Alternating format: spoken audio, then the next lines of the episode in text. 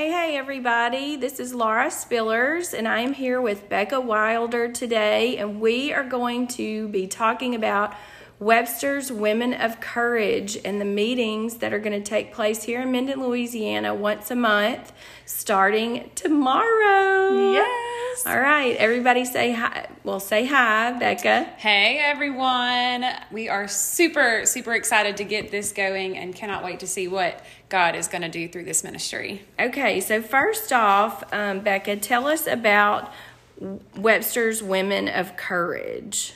So, the mission of Women of Courage is to encourage, I can't talk now, encourage, equip, and empower women of any background to be sold out and surrendered to God. And it really, it's just an opportunity to gather together as a community of women to worship Jesus, to learn from God's word, and to help women learn how to walk the Christian walk with courage. Um, you know, there's so many courageous women who are mentioned in the Bible. Uh, several familiar women like Mary, mother of Jesus, like, okay, pretty courageous woman, mm-hmm, right? Right, yes. um, Rahab, Deborah, Esther, just really incredible women. Um, but there were two women that encouraged me as I was planning for Webster Women of Courage. Two women that I had never heard before. Um, and I don't know if you've heard of these women before either. And I'm going to say their names wrong because I'm just going to say their names wrong. but the women were Shiphrah and Puah. Huh. I don't know if you've heard of them. Okay. so. so they were midwives during the time whenever Pharaoh was the king of Egypt. So Pharaoh commanded both of these women to go and kill every boy that was born while they assisted with childbirth. Mm-hmm.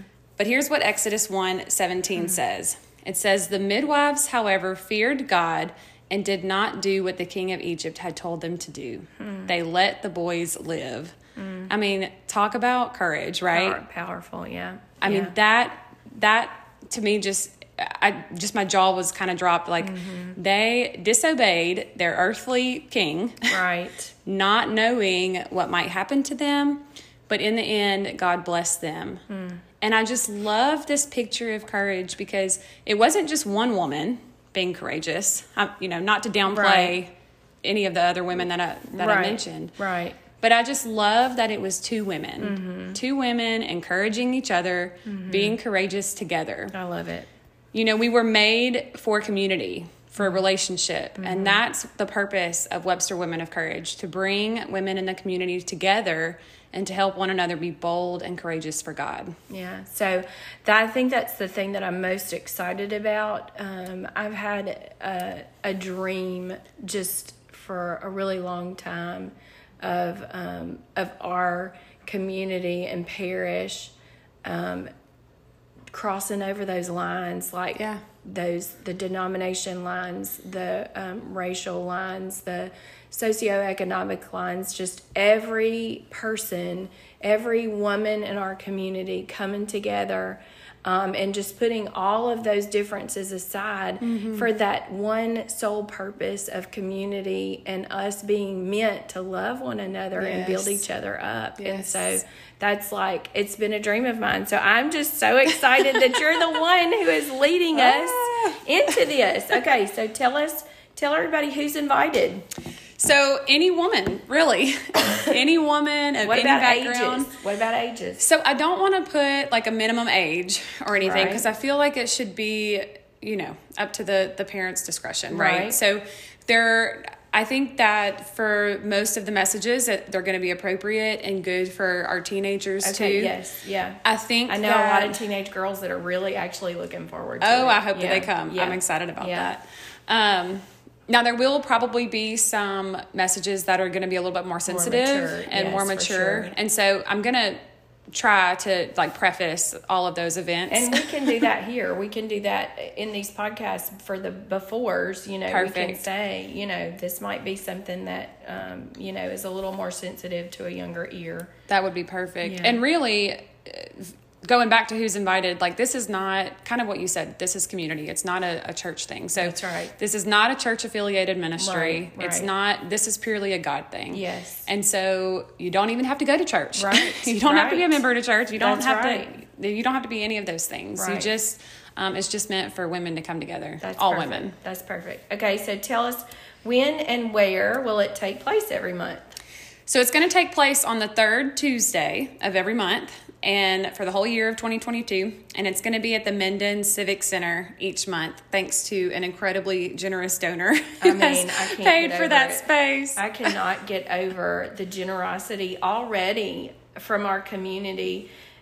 And I believe that it's because those whoever did that knows the need is there Yeah. Yeah. for us to start coming together Yep. and and doing this to get doing life together so um so i'm just i'm totally amazed by that it's just you know and it's just one of those things that's just more not that we need Confirmation. confirmation Yeah. but Yeah.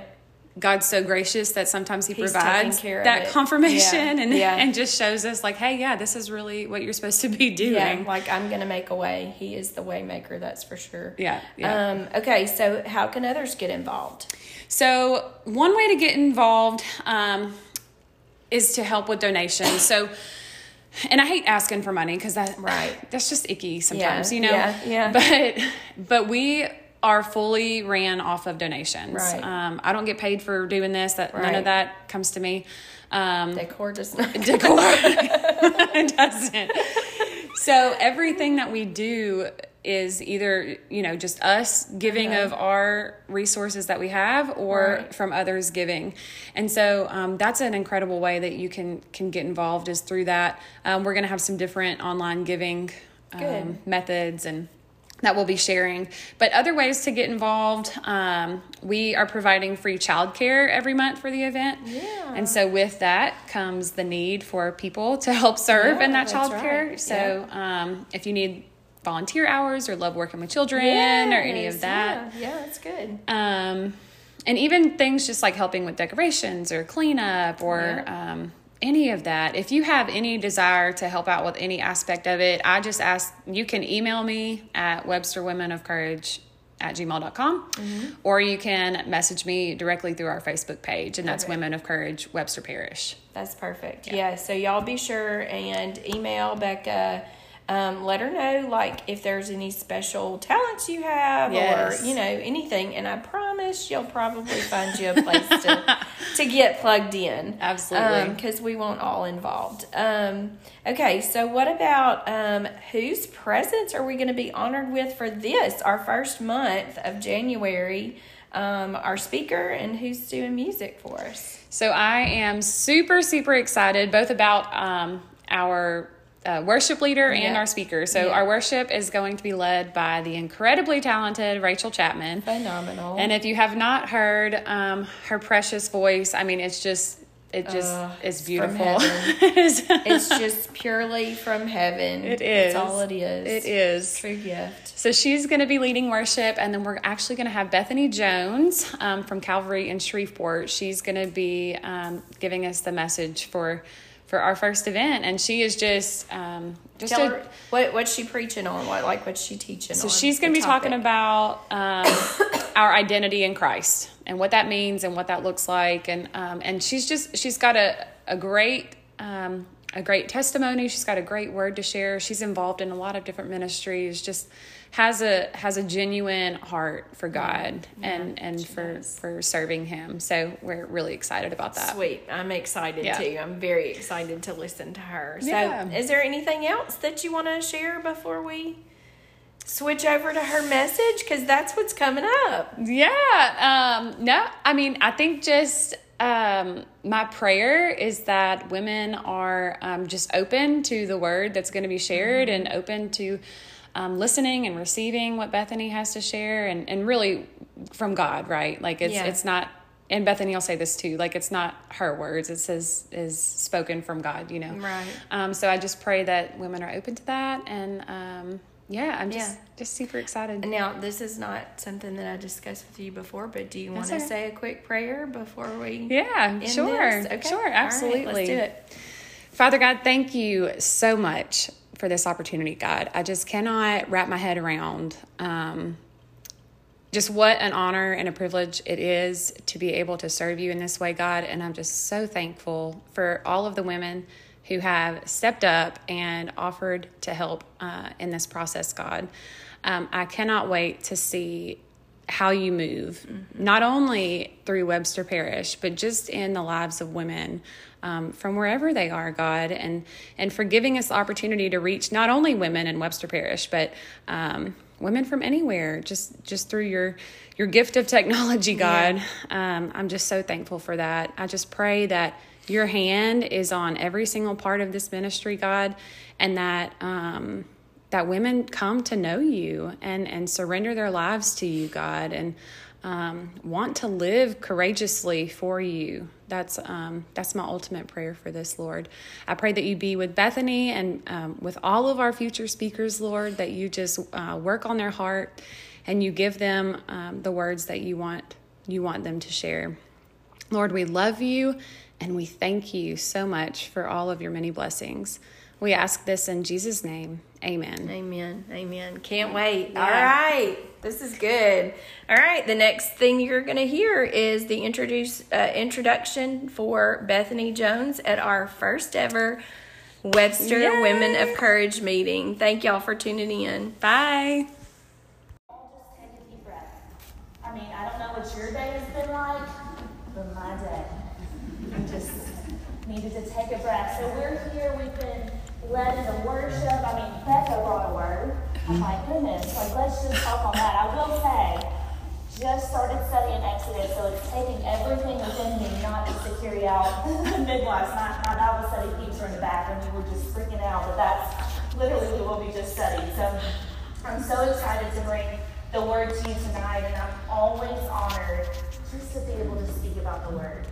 If you want to sit me down for an hour or two, I will talk it all day long. It's just one of my absolute favorite things to do. And as um, Becca had called me and we scheduled to meet up just to talk about this event and kind of, um, you know, the planning of it. This was way back probably in November. And I remember having a conversation with the Lord in the car before I met with her just like, okay, Lord, if this does um, come into play, what would you have me speak on? Like, I don't even, like, what, what do you want these ladies to hear? And um, without a doubt, 100%, I just felt the word identity come with just the Holy Spirit give that to me. And there were some other events that same day that just confirmed that. And so that's obviously what we're going to talk about tonight. And, and specifically, what the word tells us our identity is. So I love that you use a dictionary definition too, because it's one of my favorites. But the, the definition of identity is a distinguishing character or personality of an individual. I think we've all asked the questions or heard the questions Who am I? What is my purpose? What was I put here for? Um, I mean, these are questions that people ask whether they're a believer or not. Like, we don't have to be just a Christian to ask those questions. We've all been through those phases. Um, where's my mamas of young ones in the room? Do I have any of those? Are y'all in Encanto? Has that been on like 24 7 in your home as well? Well, it's, it, it's, it's a, if you're not familiar with it, it's a new movie that's out, and I was watching with my kids, and I mean, they have it memorized by now, but um, that the whole premise of the movie is identity. It's, it's kind of give you some backstory. It's um, about this family, and all the family members are given this special gift, except for the main character. And the whole movie is them wrestling with their worth and their purpose with gifts and without gifts. And I remember hearing one song, there's a sister in the movie who has the gift of strength. And throughout the movie, you see her moving things and throwing things, and everybody in the town needs her help to do this and do, do that. And and of course, it's in song form. But she says this under the surface, I'm pretty sure I'm worthless if I can't be of service. And I'm like, oh, that was, I mean, this is a kid's movie. But something that got me, I don't know if it's just my mom heart or just my personality, is feel that. Like, if I can't do all the things that I'm expected to do, then I'm worthless. And so, even in this done in a cute way is this wrestling with identity and purpose and who am I and why was I created? And I think it's something that no matter what age, I wish it was something that, so, you know, we go through the identity crisis in middle school and high school and college of what's my purpose? What am I going to do in this life? And I wish it was this one and done. But I'd be lying to you if it's not something I struggle with on a daily basis. of saying, Who am I? What am I here to do? Am I, do I feel, um, you know, purposeful in this life? And so, if someone were to ask you that question, what is your identity? I want you to think of the first thing that comes to mind. How would you answer that question? We live in a culture where identity, um, you can be anything you want to be. You know, our culture tells us you can be this today, and if you feel like this, you can be this tomorrow. There's nothing absolute. Um, maybe you would say that you would define um, your worth or your identity as what you do. You're a mom and a wife. And I know as ladies, that's the, probably the first one that comes to mind. Maybe our job. Our world, and especially social media, tells us that it's in our possessions or our status or how busy you are. You know, how many things you have that you're getting your kid here and there, and you're doing this in the church, or doing that, and that's where your worth is. Maybe it's something more on the negative. Maybe something negative in your past is something that defines you, whether it's a divorce or trauma or pain or some sort of failure. And that's what immediately comes to mind when you think about your identity. And all of those things may factor into your identity, but they're not who you are. And they're definitely not who the God of the Bible tells us that we are. So I'm going to um, kind of preface this because I want us to walk away with two things tonight. I want you to be able to understand how you were created and what our identity was supposed to be. And then we're going to talk about how we can fight to maintain the identity in the world that we live in, how we can um, fight to maintain that identity. So I want to do this. I want to, first off, let's start off in prayer as we open God's Word that um, He will teach us tonight, and then we'll jump right in. Heavenly Father, we praise you, Lord, as we all sit on the stage, Lord, and just look out of um, all these ladies here tonight, Lord, that you've made a way. Lord, it's a Tuesday night. Lord, there's so much going on. There's so much sickness. There's just so much going on in our lives. And that you made a way for every single lady in this room to be here tonight, Lord. So I pray, Lord, that we would just take a deep breath, Lord.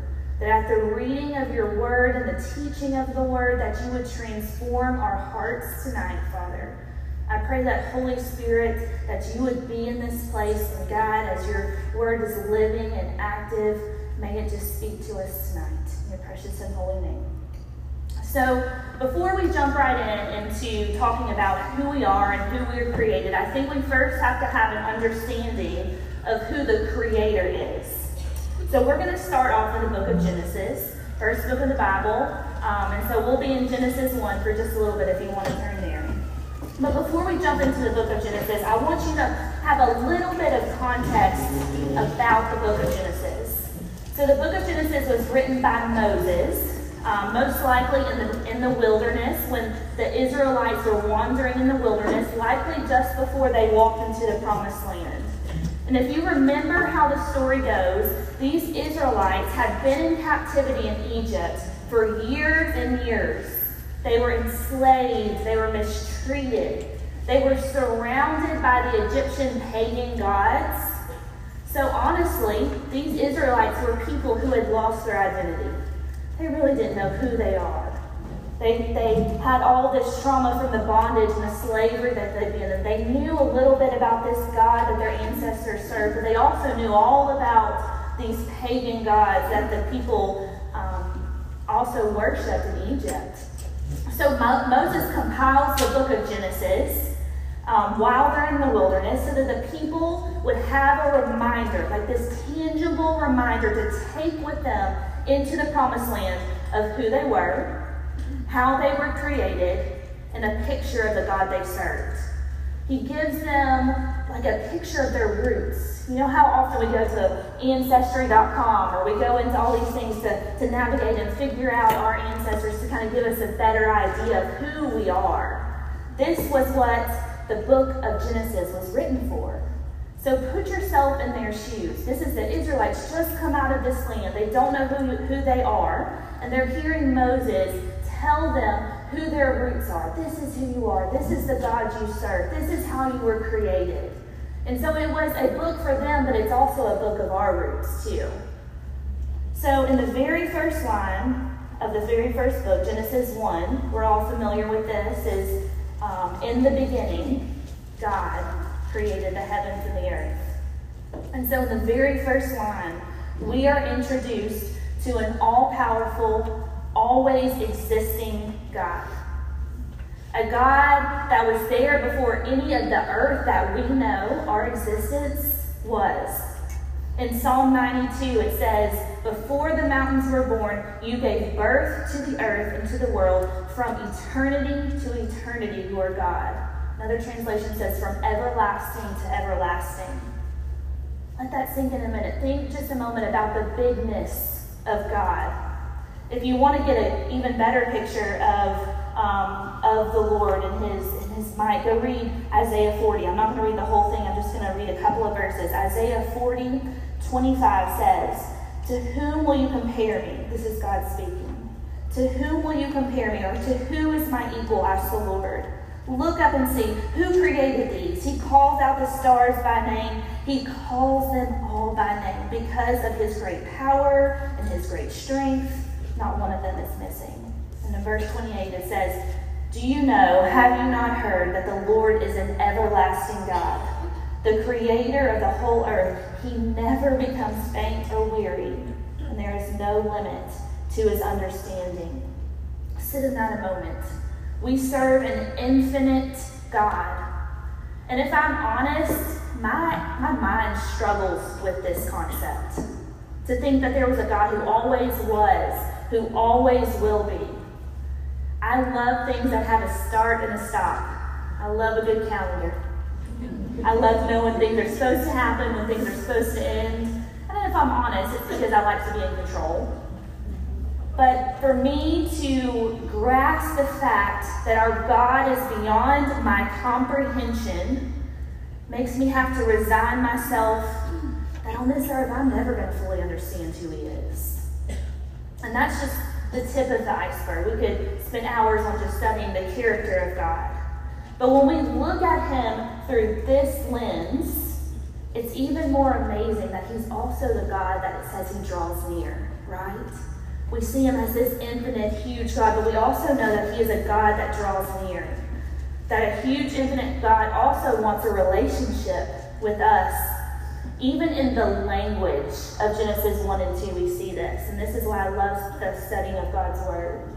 If you were to look in your Bibles in Genesis 1, you would see the term just God, G O D, in the first chapter of Genesis. And that's the term Elohim, God Almighty, the God that created the heavens and the earth.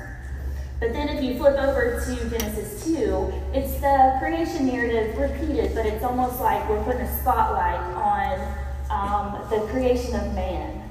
And if you look in your Bibles, it'll be the term Lord God instead It switches, and that's the term Yahweh. That's the term that um, for God that was given to Moses at the burning bush. I am that I am, but it's the personal name for God. So just in the two chapters of Genesis, one and two, we're only two chapters in. He's already the God of infinite glory, but he's also the God who wants to have a personal relationship with man. So from the beginning, God wanted to come near. If you look at Genesis 1, um, in the garden, God had this perfect relationship with man.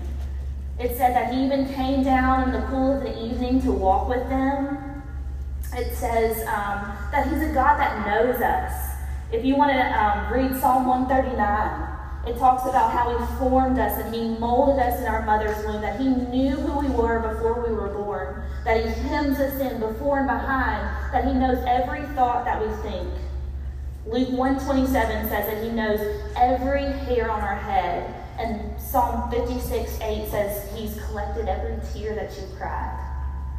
He's a God that knows us.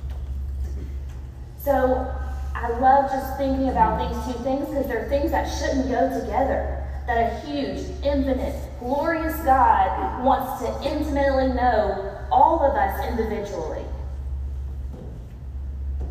So, um, in this human existence, you know, we kind of have to wrestle back and forth with this God Almighty. But also this God who comes near, depending on like maybe your background or your church or um, wherever you've been. You may lean one way or another. You may um, see God rightly as the infinite, holy, faraway God, but you've never experienced His nearness. Or maybe you're a little bit too much on this God who's your BFF and best friend, and you forget to worship Him as the holy, infinite Creator God that He is. We see this in the Lord's Prayer. What's the first line? Our Father in heaven. These two things married together, that He's our Father, relational, He's also the God of heaven who should be revered as holy and worshiped as such. And it's this tension we kind of have to wrestle with throughout our existence here on this earth to maintain this right view of God, that He is both infinite and holy and all powerful and all knowing. And we rejoice that He's also Emmanuel, that He's God near us and with us, and He came to dwell with His people.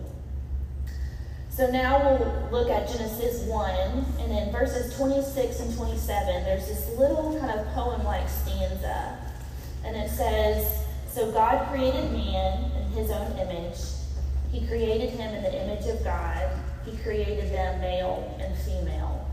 And I love thinking about this in the context of the Israelites, and there's such a poeticness and rhythm to Genesis 1 and I imagine these little Israelite dads teaching this to their sons. And remember, like I, I, almost like in a poem, like we teach our kids these little kid songs. This is something I don't want you to forget. So I'm going to write it with rhythm and stance so that it's something that sticks into your head. You were created in the image of God. Nothing else on this earth was created in the image of God except man.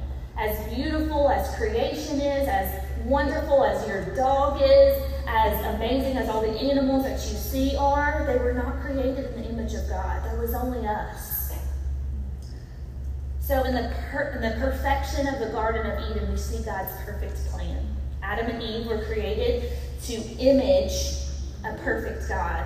And the way I, I, I like to think about it is almost like they were this mirror that when creation looked at them, all they saw was the glory of God.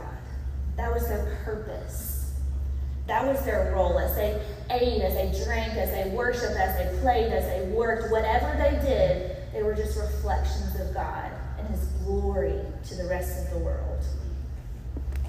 I love a verse in Ephesians 2:10. It tells us that we are His workmanship, created in Christ Jesus for good works, which God prepared for us to do, prepared ahead of time for us to do.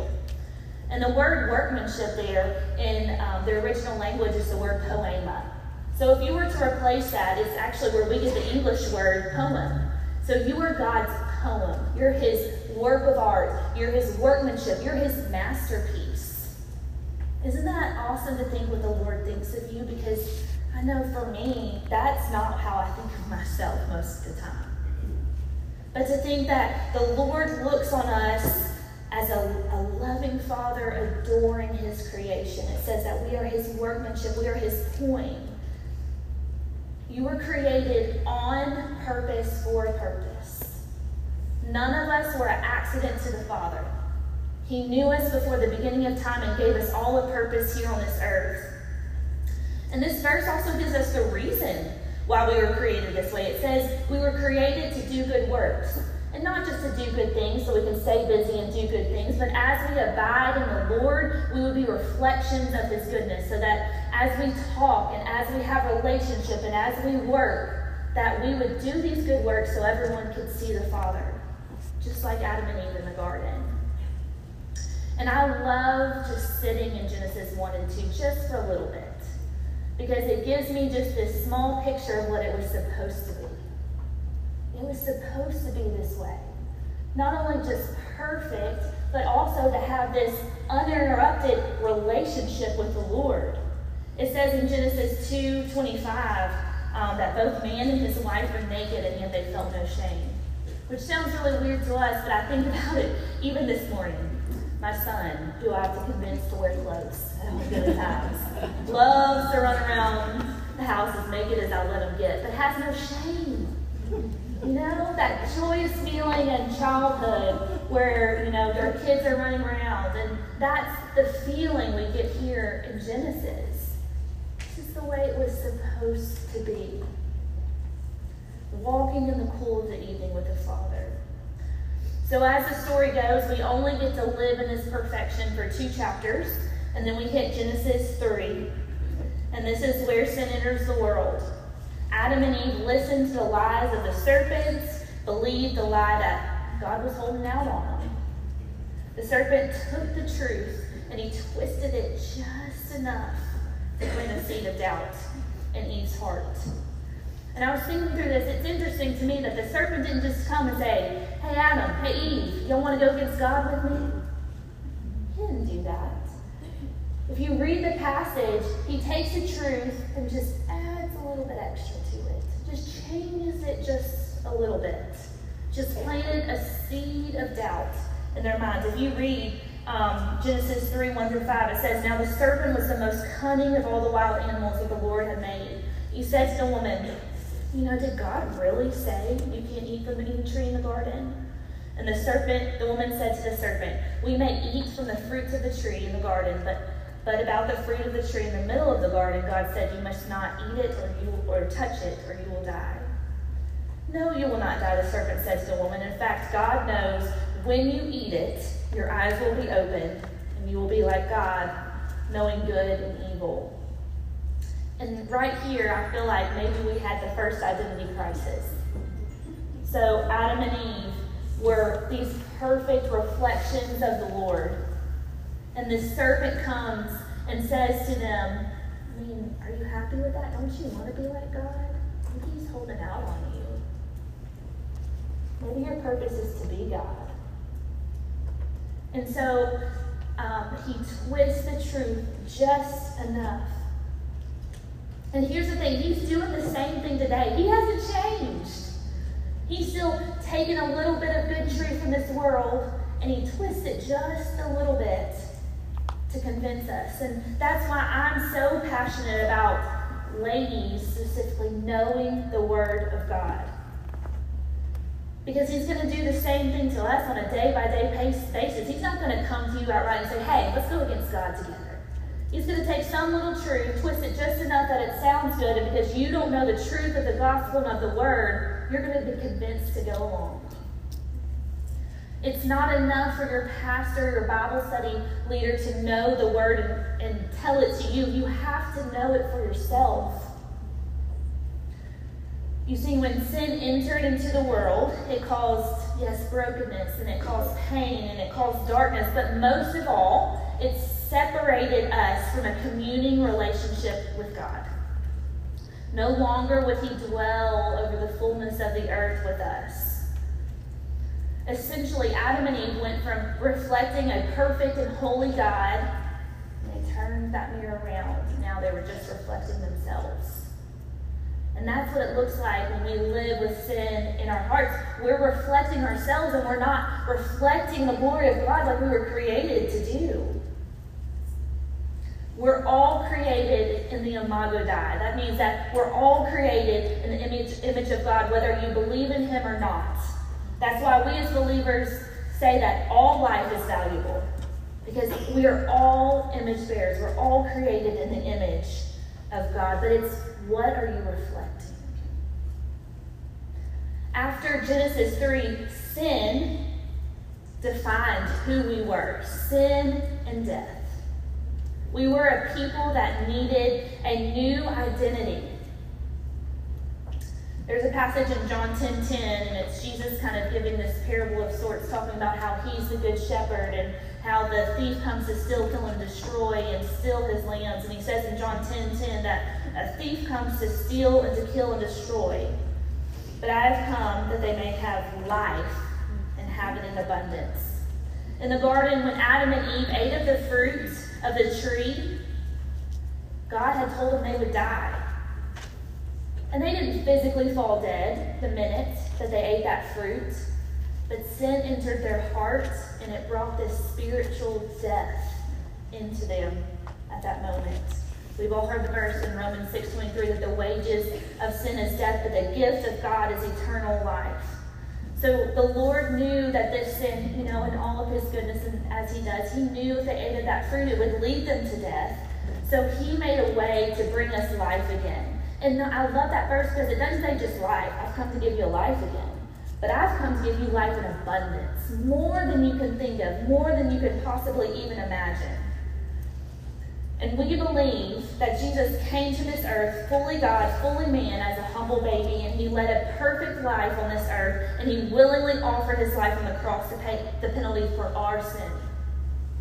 He took the penalty of death that we deserved. We were the sinners, but yet he took it for us. He didn't deserve that. He didn't deserve it, we did. And three days later, he would walk out of the tomb to show that he had truly conquered death but to walk in that abundant life. You know, he says he offers it, but how do we get the abundant life that he's offered? There has to be a time in our life where we've come before the Lord and we've confessed our sin before him and we've truly mourned that apart from him we're, we're nothing. And we ask him for forgiveness. One of my favorite psalms is Psalm 51. It's the psalm that um, David writes after he's caught in adultery with Bathsheba and then um, he soon after murders um, her husband. Just a few small things all at once. Um, and we see this picture in Psalm 51 that um, he is confronted with his sin. And we know David is this man, he's called the man after God's own heart. And we often look at him and say, how could someone sin so big and still be a man after God's own heart? He's, if you read the Psalms, he's a man who's so passionate about the Lord, and it was almost like he's just as passionate in his sin. But what I love is he was just as passionate about his repentance. If you read Psalm 51, he doesn't try to make excuses for himself. He doesn't say, Well, Lord, you don't know what the pressure was. I just needed to go do something. He didn't try to make excuses or say why he did these things or to write off his sin. It says he mourned before the Lord. He says, Create in me a new heart, Father. He says, Look at my heart and find every secret place. And so he is to me just the greatest reminder of what true repentance looks like. That there is this mourning over our sin and realization of who we are apart from Christ. You know, I often think we approach sometimes the sin in our life as, as my kids do whenever they're caught fighting with each other. And, you know, you make them say sorry and they look at you and you know, no, no sincerity. And so I feel that way sometimes when we we kind of approach our sins. Like, I'm, I'm sorry about that. But has there ever been this time where we mourn over our sin and just sit for a moment the realization of who we are without Christ? So if you ever need an example of that, go read Psalm 51. Let that be your measure for repentance and turning away from sin in your life. And so through faith, we are saved from the penalty of sin, which is death. So when the Father looks at us and we've come to Him and we've asked Him for forgiveness of our sins, He no longer sees the sinfulness of us, but He sees His Son. There's a verse in Isaiah 60 that says that He clothes us with His robes of righteousness. And I love that picture because I just see this picture of us kneel before the Father and Jesus just puts this robe over us. So when the Father looks down on us, He doesn't see our brokenness anymore, He doesn't see our sin, but He sees the perfection of His Son. And I love that picture. He declares us righteous from our past, present, and future sin. Hear me when I say this you cannot out sin the cross. There's nothing you have done, you can do, or will do that Jesus didn't pay for on that cross. So know that. Ephesians 2 8 says that we are saved by grace through faith. And as I was studying for this, someone asked the question of, have you ever considered why is it faith? Why do we have to come to the Lord with faith? Why can't we just come to Him with our love, with our joy? Listen to this quote. It says, faith is the one attitude of the heart that is the exact opposite of depending on ourselves. When we come to faith in Christ, we essentially say, I give up. I will not depend on myself or my own good works any longer. I know I can never make myself righteous before God. In this way, faith is the exact opposite of trusting in ourselves. And I thought that was such a good way of what that looks like when we come before the Father. I surrender, I give up. I can't do it on my own. I've tried to be good on my own. I've tried to live with purpose on my own. but I realize that I cannot do it myself. It is the opposite of trusting in ourselves. The word then says that we are adopted into the family of God, that we're no longer slaves to the sin in our lives. And from this first step, we're called to then grow in holiness and to be better image bearers day by day. So, um, as Becca said, we're in the process of adopting and have been for a while now. Our little girl is in China. Um, we started the process for her specifically in 2019, had all the paperwork done, and then COVID hit. And so we've been waiting literally just to travel to go get her for two years now. And so I don't know if any of y'all foster or been in the adoption world, but to um, do through the process, you have to go through a lot of training on trauma in kids and what it looks like to walk with them through their trauma. And so I'm not an expert by any means on post adoption. If you want some help in the waiting process, I'm your girl. But I know enough to know that when we bring our little girl home, it's going to be this joyous, wonderful occasion, of course. But it's not going to be all rainbows and unicorns. There's going to be some hard days. She was abandoned at a young age. She's lived in an orphanage um, and foster home for seven years. So we know that we're going to have to walk alongside her in that trauma. And it's the same way for me going through this adoption process has been so good for my soul just to see how the Lord adopts us and what that looks like. Um, but it's the same with our walk with the Lord. We may have this moment of repentance where we come before the Lord um, and we choose to follow Him and we repent of ourselves and we kind of think everything should just be perfect. I should just not sin and everything's great. But we still bear the trauma of sin in our lives. We still, it still has power over us. Just like my little girl, as amazing as it's going to be when she comes into our home, she's still going to bear some of the scars of her past. And in the same way, when we come and we accept Jesus as our Savior, we're still going to have to deal with the sin trauma in our lives. But as we work to grow more like Jesus, as we abide in Him, as we come together and we read His Word, as we worship together, the hope and the goal is that sin will slowly lose its grip on us. I love this quote that we're called to long, steady obedience in the same direction. This, this process of becoming more like Christ, it, it's not easy. And I know, like with our little girl, there's going to be some hard days ahead, but I wouldn't trade them for anything to know that she's home with us. We kind of, um, I, I, we teach preteen, my husband and I teach preteens on um, Sunday morning and Wednesday nights, and often explain the process to them like this is that when we first come to know the Lord, it's like you're hiking on a mountain path. So when you choose to follow Jesus, you pick this path. I'm following this path because it leads me to Jesus. And so that's your first step on the path. But the next steps are day by day by day. We're climbing up this mountain until we reach the top and we reach and we see our Jesus face to face. And so our goal is that in step by step by step, we reflect his glory more. Every single day, we bear his image better and better and better. So, a good way to gauge that is to look back in your life a year ago can you see how your walk with the Lord, do you reflect Him better now than you did a year ago?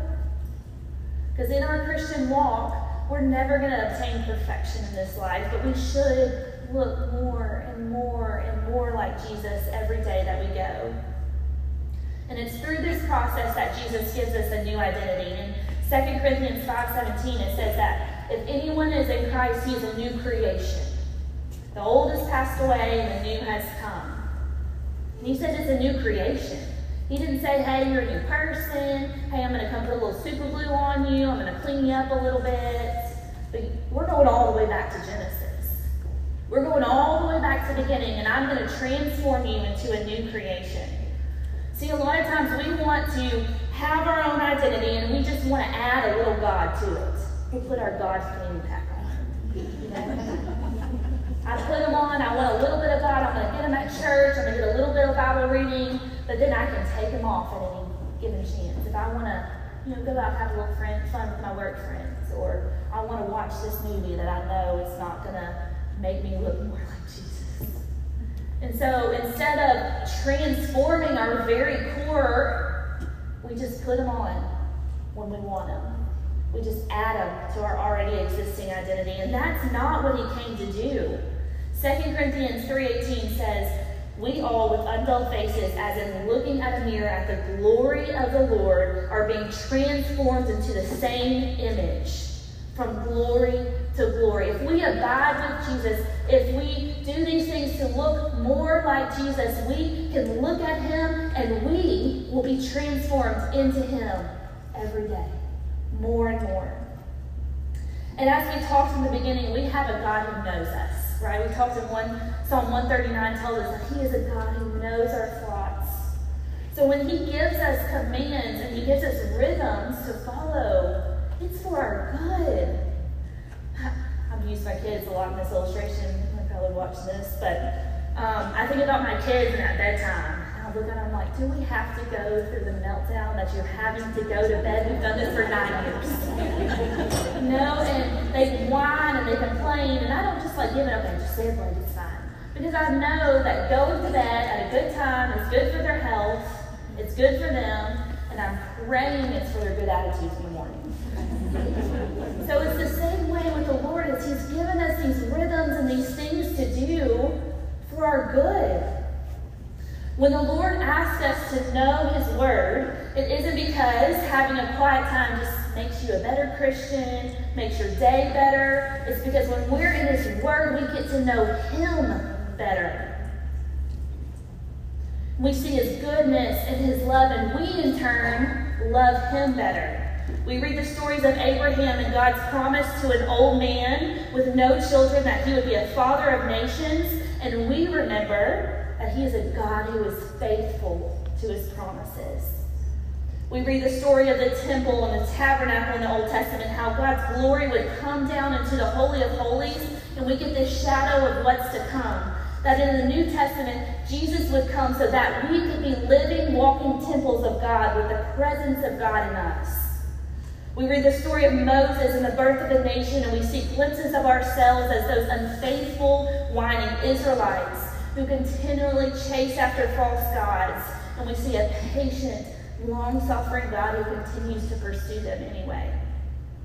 We read about David in the Psalms, and we see that we can serve a God who we can cry out to joy, but we can also cry out in anguish.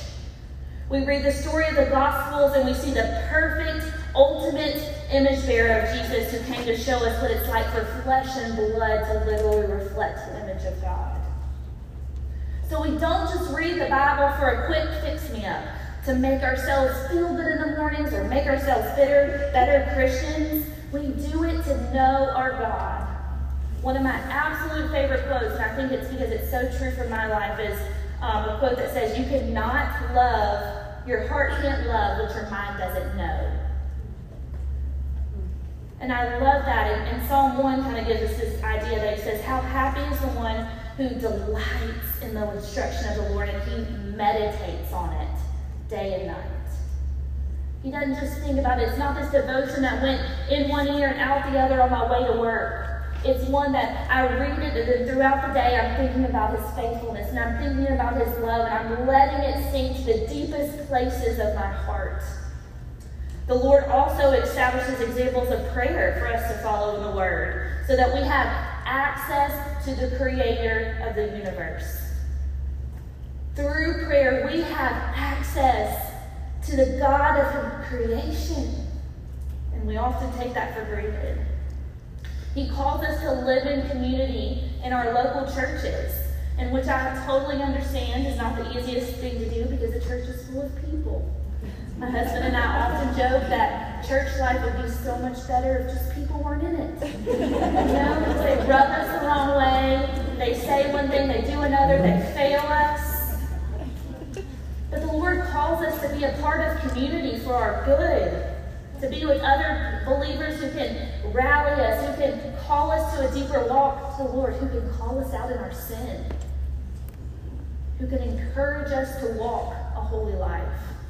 And we go to church each week to worship, not just to sing good songs, but it's meant to reorient our focus, to take the focus off ourselves and our problems, and we focus on the King of Kings and the Lord of Lords, and that He alone is worthy of praise. That's the purpose of worship. That's the purpose of church. We are people who are quick to forget the faithfulness of God. We're not much unlike the Israelites you see in Exodus, who were every other chapter making false gods when God had just done something miraculous in their lives. But we're people who are so quick to forget the good news and the character of God and the gospel. So instead of looking at these things as another thing I need to check off my list or be a better Christian, let's look at them as lifelines of how we're going to make it and be faithful in this life. These are rhythms the Lord has called us to. The only way we're going to make it. We serve a God who knows us. He knows what's for our good. He knows these are the things that you need to do so that you can be faithful, so that you can know me, so that you can know me better, that you can reflect me better.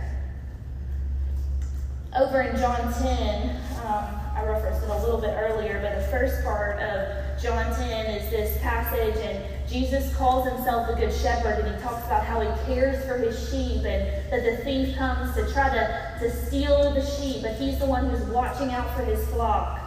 And it says when he had, says Jesus says when he has brought them all all on his own outside, he goes ahead of them, and the sheep follow him because they know his voice. They will never follow a stranger. Instead, they will run away from him because they don't know the voice of strangers. Do you know the Father's voice?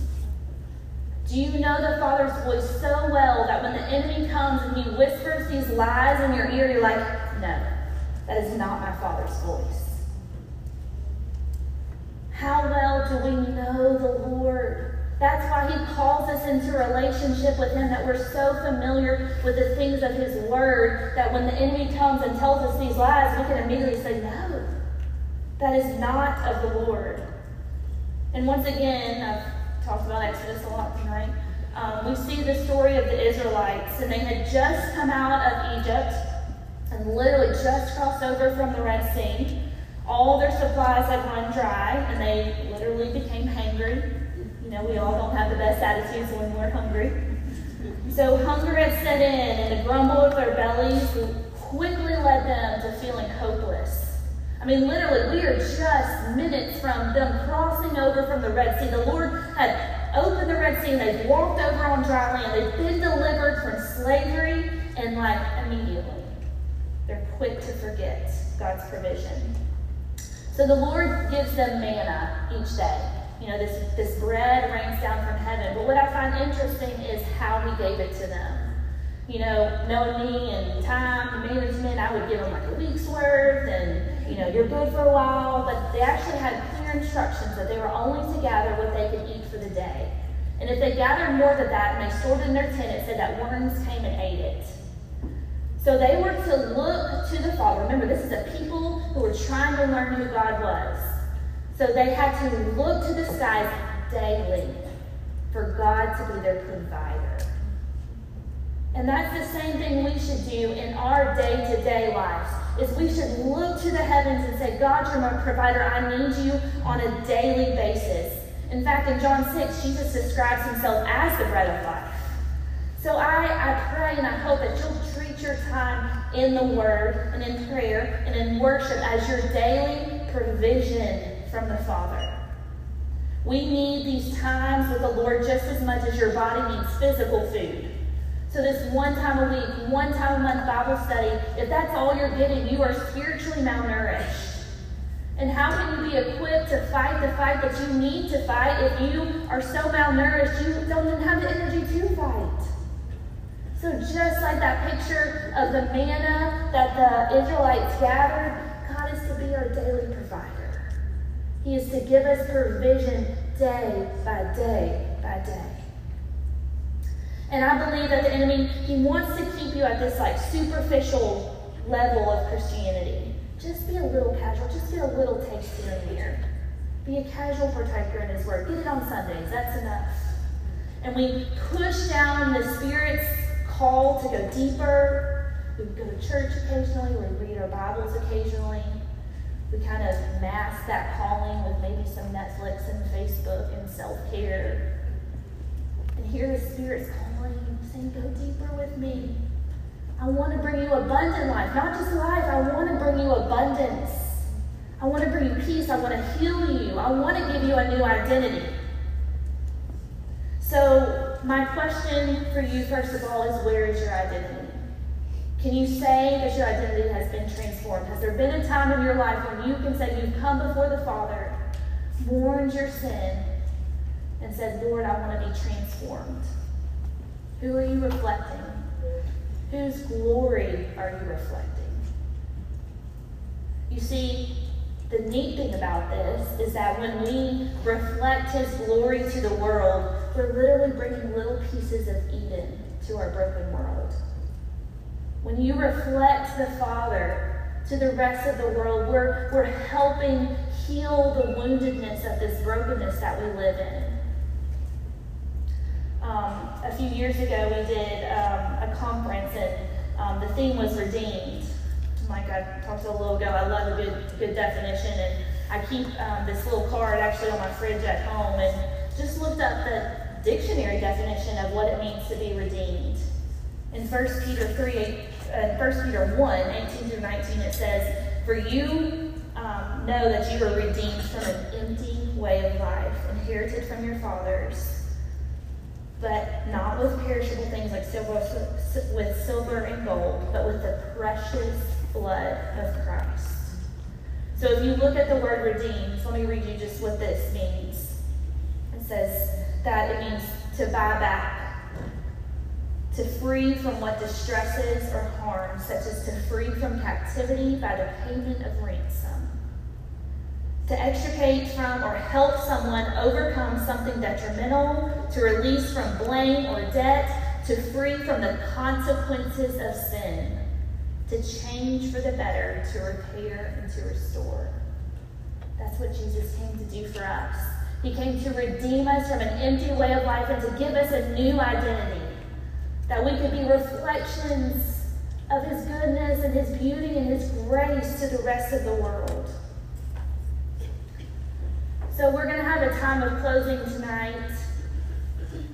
And here's the question I just want you to think of. I'm not one for a big emotional response, but we've been blessed with space. You've been given time, your kids are being taken care of, you've carved out time to be here, so let's use it. I'm going to have Rachel come up and play here in just a second, and I just hope that you would maybe take time to go before the Father Answer that first question Where is your identity?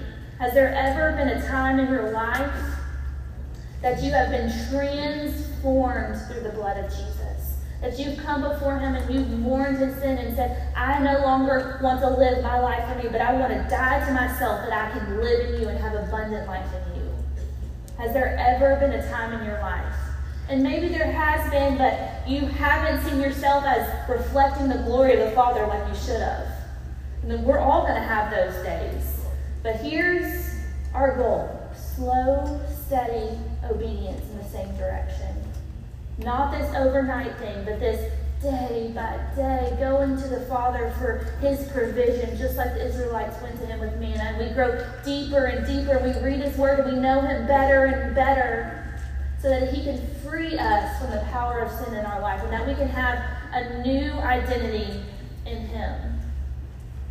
So my challenge, and um, I don't typically do like New Year's resolutions. We just come out of the new year, but I do love to do like a word for the year, just something that helps me grow deeper in the Lord. And as I was thinking through this, that's the word that came to mind to speak over you is deeper. How tonight all of us can find a way to go deeper in our walk with the Lord. What does that look like? Maybe that's intentional time in His Word daily. Maybe that's finding a Bible study group. Maybe that's finding a church home. Maybe that's finding a group of ladies that you just pray together. What does that physically look like? Maybe there is some specific sin in your heart that is keeping you from the abundant life that the Lord's called you to, because it's in that life that you have freedom. You weren't meant to live chained to the bondage of sin. He came and He died on the cross for that.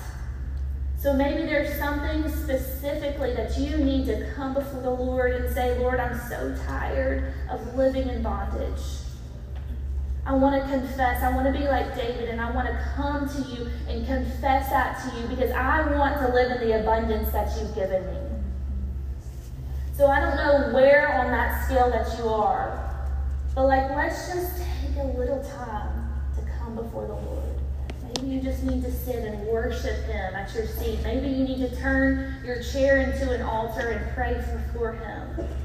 But whatever that is, the Lord has gifted us this time together, so let's use it. So we're just going to have a little time. Um, they're just going to play for us. So if you want to stand, you can. If you want to sit, if you want to kneel, you have the freedom to do whatever that looks like. But please don't waste this time. Hey, hey, okay, we're back. Um, after the first Women of Courage Webster Parish meeting in January, it happened January 18th. And so we are here, Becca Wilder and myself, Laura Spillers, to talk about all of the good messages and takeaways that we learned from Bethany Jones, our friend from Calvary.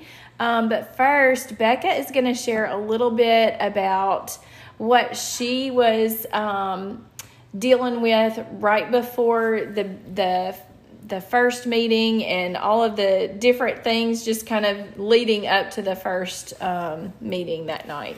Yeah, so Laura, it was pretty crazy. So I woke up that morning and like I started getting text messages from people saying like, "Oh, I can't come, COVID, or I'm sick, or this, and they can't come." And so people just kind of started canceling left and right. And I kind of went into like this, "Oh my goodness, what in the world?"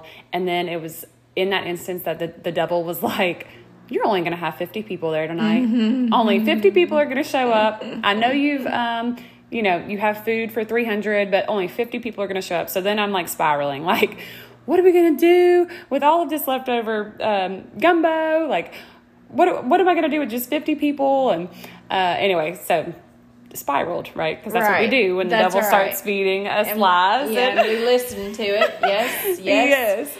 So even up until, I mean, let's see, the event started at six. And so I would say, even up until five o'clock, I was still like, nobody's going to show happen? up. Like, yeah, yeah. We're going to have 50 people. Like, I have all of this.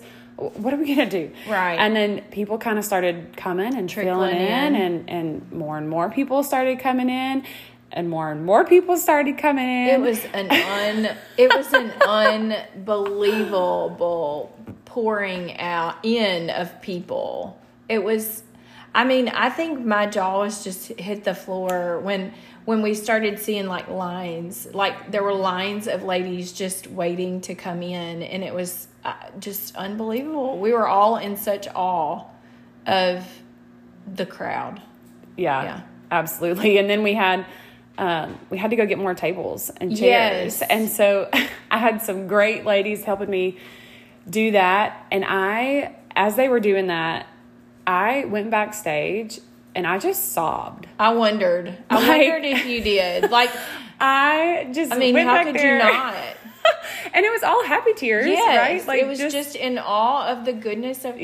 Yes, like just yes. his and and the fact is, you know, we we knew being the lady ladies that um, are in our community we all knew that there was a hunger for all of us to get together. Yeah but we just didn't know what hindrances there were going to be and you know you just never can just, tell you just yeah. never know yeah. but what the fun thing was is that becca like explained all of this during the first part before um uh, before Bethany started speaking, and everybody was kind of getting that inside, like they heard what you were fearing, and then they were sitting in the midst of almost yeah. 400 ladies. Yeah.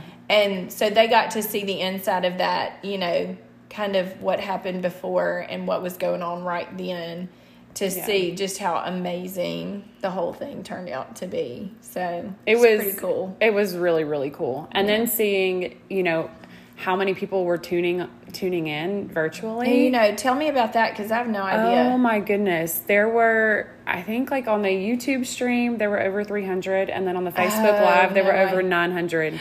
no way. yes. And I was just like, no, that number can't be right. Like, that could not be right. Like, there are not that many women tuning Oh, in. wow.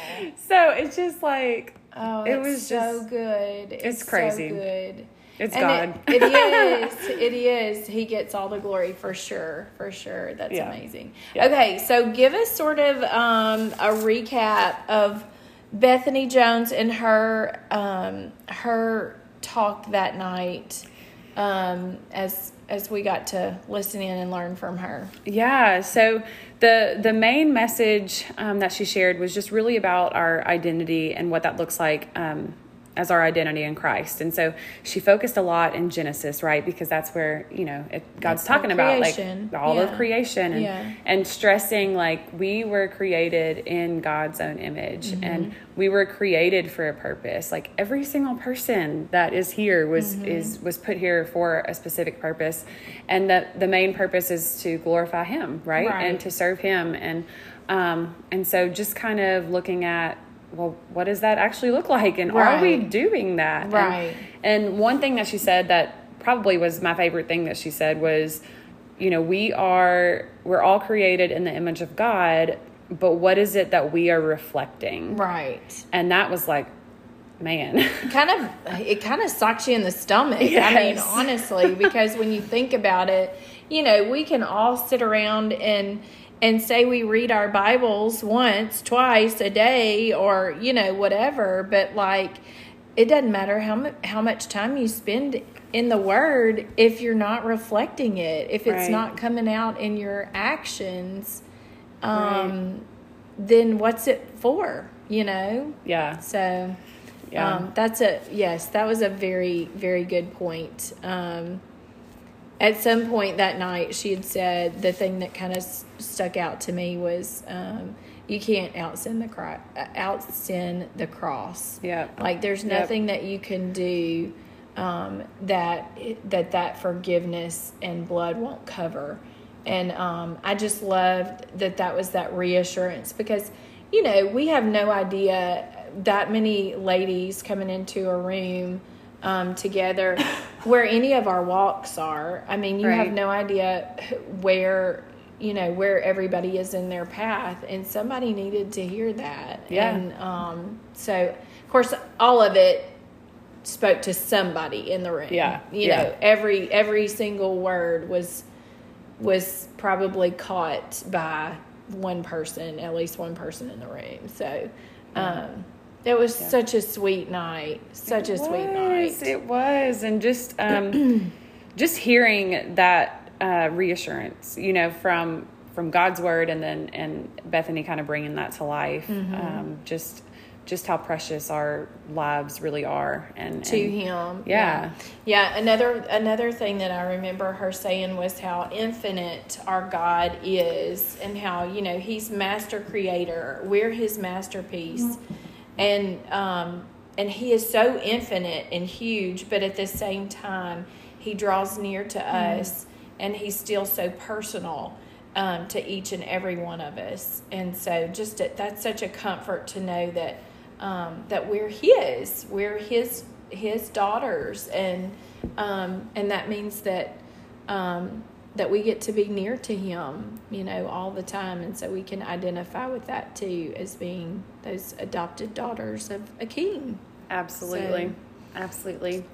Anyway, yeah. it was a really good night. Uh, great fellowship. I loved watching um, so many, which I didn't really watch, but I saw um, how how many different people worship together. Like I loved seeing um, Rachel. Her music was wonderful, and just seeing how all different ladies worship together and they were themselves and everybody seemed very comfortable Yeah. you know um, it just felt like one body Yeah, it felt it like one body It did. and so i think that's um, definitely a good a good goal to have is you know is this meeting together um, that we're just we're all one body and we can all gather together. So, so what are you looking forward to for the next time? Like, uh, okay, so the next date is February what? Fifteenth. Okay. Yep, day after Valentine's Day. Okay, so we have February fifteenth, same time. Mhm, Same time, same Okay. place. Yep. Okay. And um and like what are you kind of anticipating or looking forward to? So I actually think it's going to be a little bit, uh, a potentially a little bit heavier Okay. night than January, um, just with the the content and the testimonies that we're going to have. Um, uh, one one sweet lady just share um, her kind of quick testimony, and then Whitney Kate will be our main speaker, and both of the women just have really um, not well. I mean, difficult and, yes, and for sure. They had some, and they have some really deep some deep struggles. Uh, Yeah. that not I would say they're not super probably not super common. I don't know. I hate to even generalize that. yeah. Um but they're heavy. It's just going to Yeah, be a little heavier, heavy. and Yeah. I think it's going to be, you know, uh, some really good truth from God's word that we can all relate to at some point, even if you can't relate to, no- you know, to Mm-hmm. Specific right. stories. But um, I'm just really, I'm really excited to see uh, just how God moves through their personal testimonies. Yeah, agreed. Yes, I'm looking forward to that too. Yep. Um, so, you guys, anybody that didn't get to make it to the first meeting, um, we really hope that you can join us for the second meeting in February. And um, if you can't meet us, if you can't be in the place, tell us all the things that they can do in order to uh, be a part yeah, of it. Yeah. So be sure to go um, on Facebook, go like our page. It's Women of Courage, Webster Parish. That's our Facebook page. And so we'll be streaming the um, the event live on Facebook. And then we'll also be streaming it live on YouTube. And that's Women of Courage, Webster Parish as well on Yeah, YouTube. So awesome. a couple different Okay. options. Be sure and invite your friends. We would love to have whoever can can be there. So, Yes, yep. tell people about us. Uh, tell people about that that live stream and uh, the YouTube post and all of that. So you Yeah. know anybody can be a part of it. So yep. We're All looking forward to it. Yeah, it's gonna be fun. All right. Okay. See you later, guys. Bye.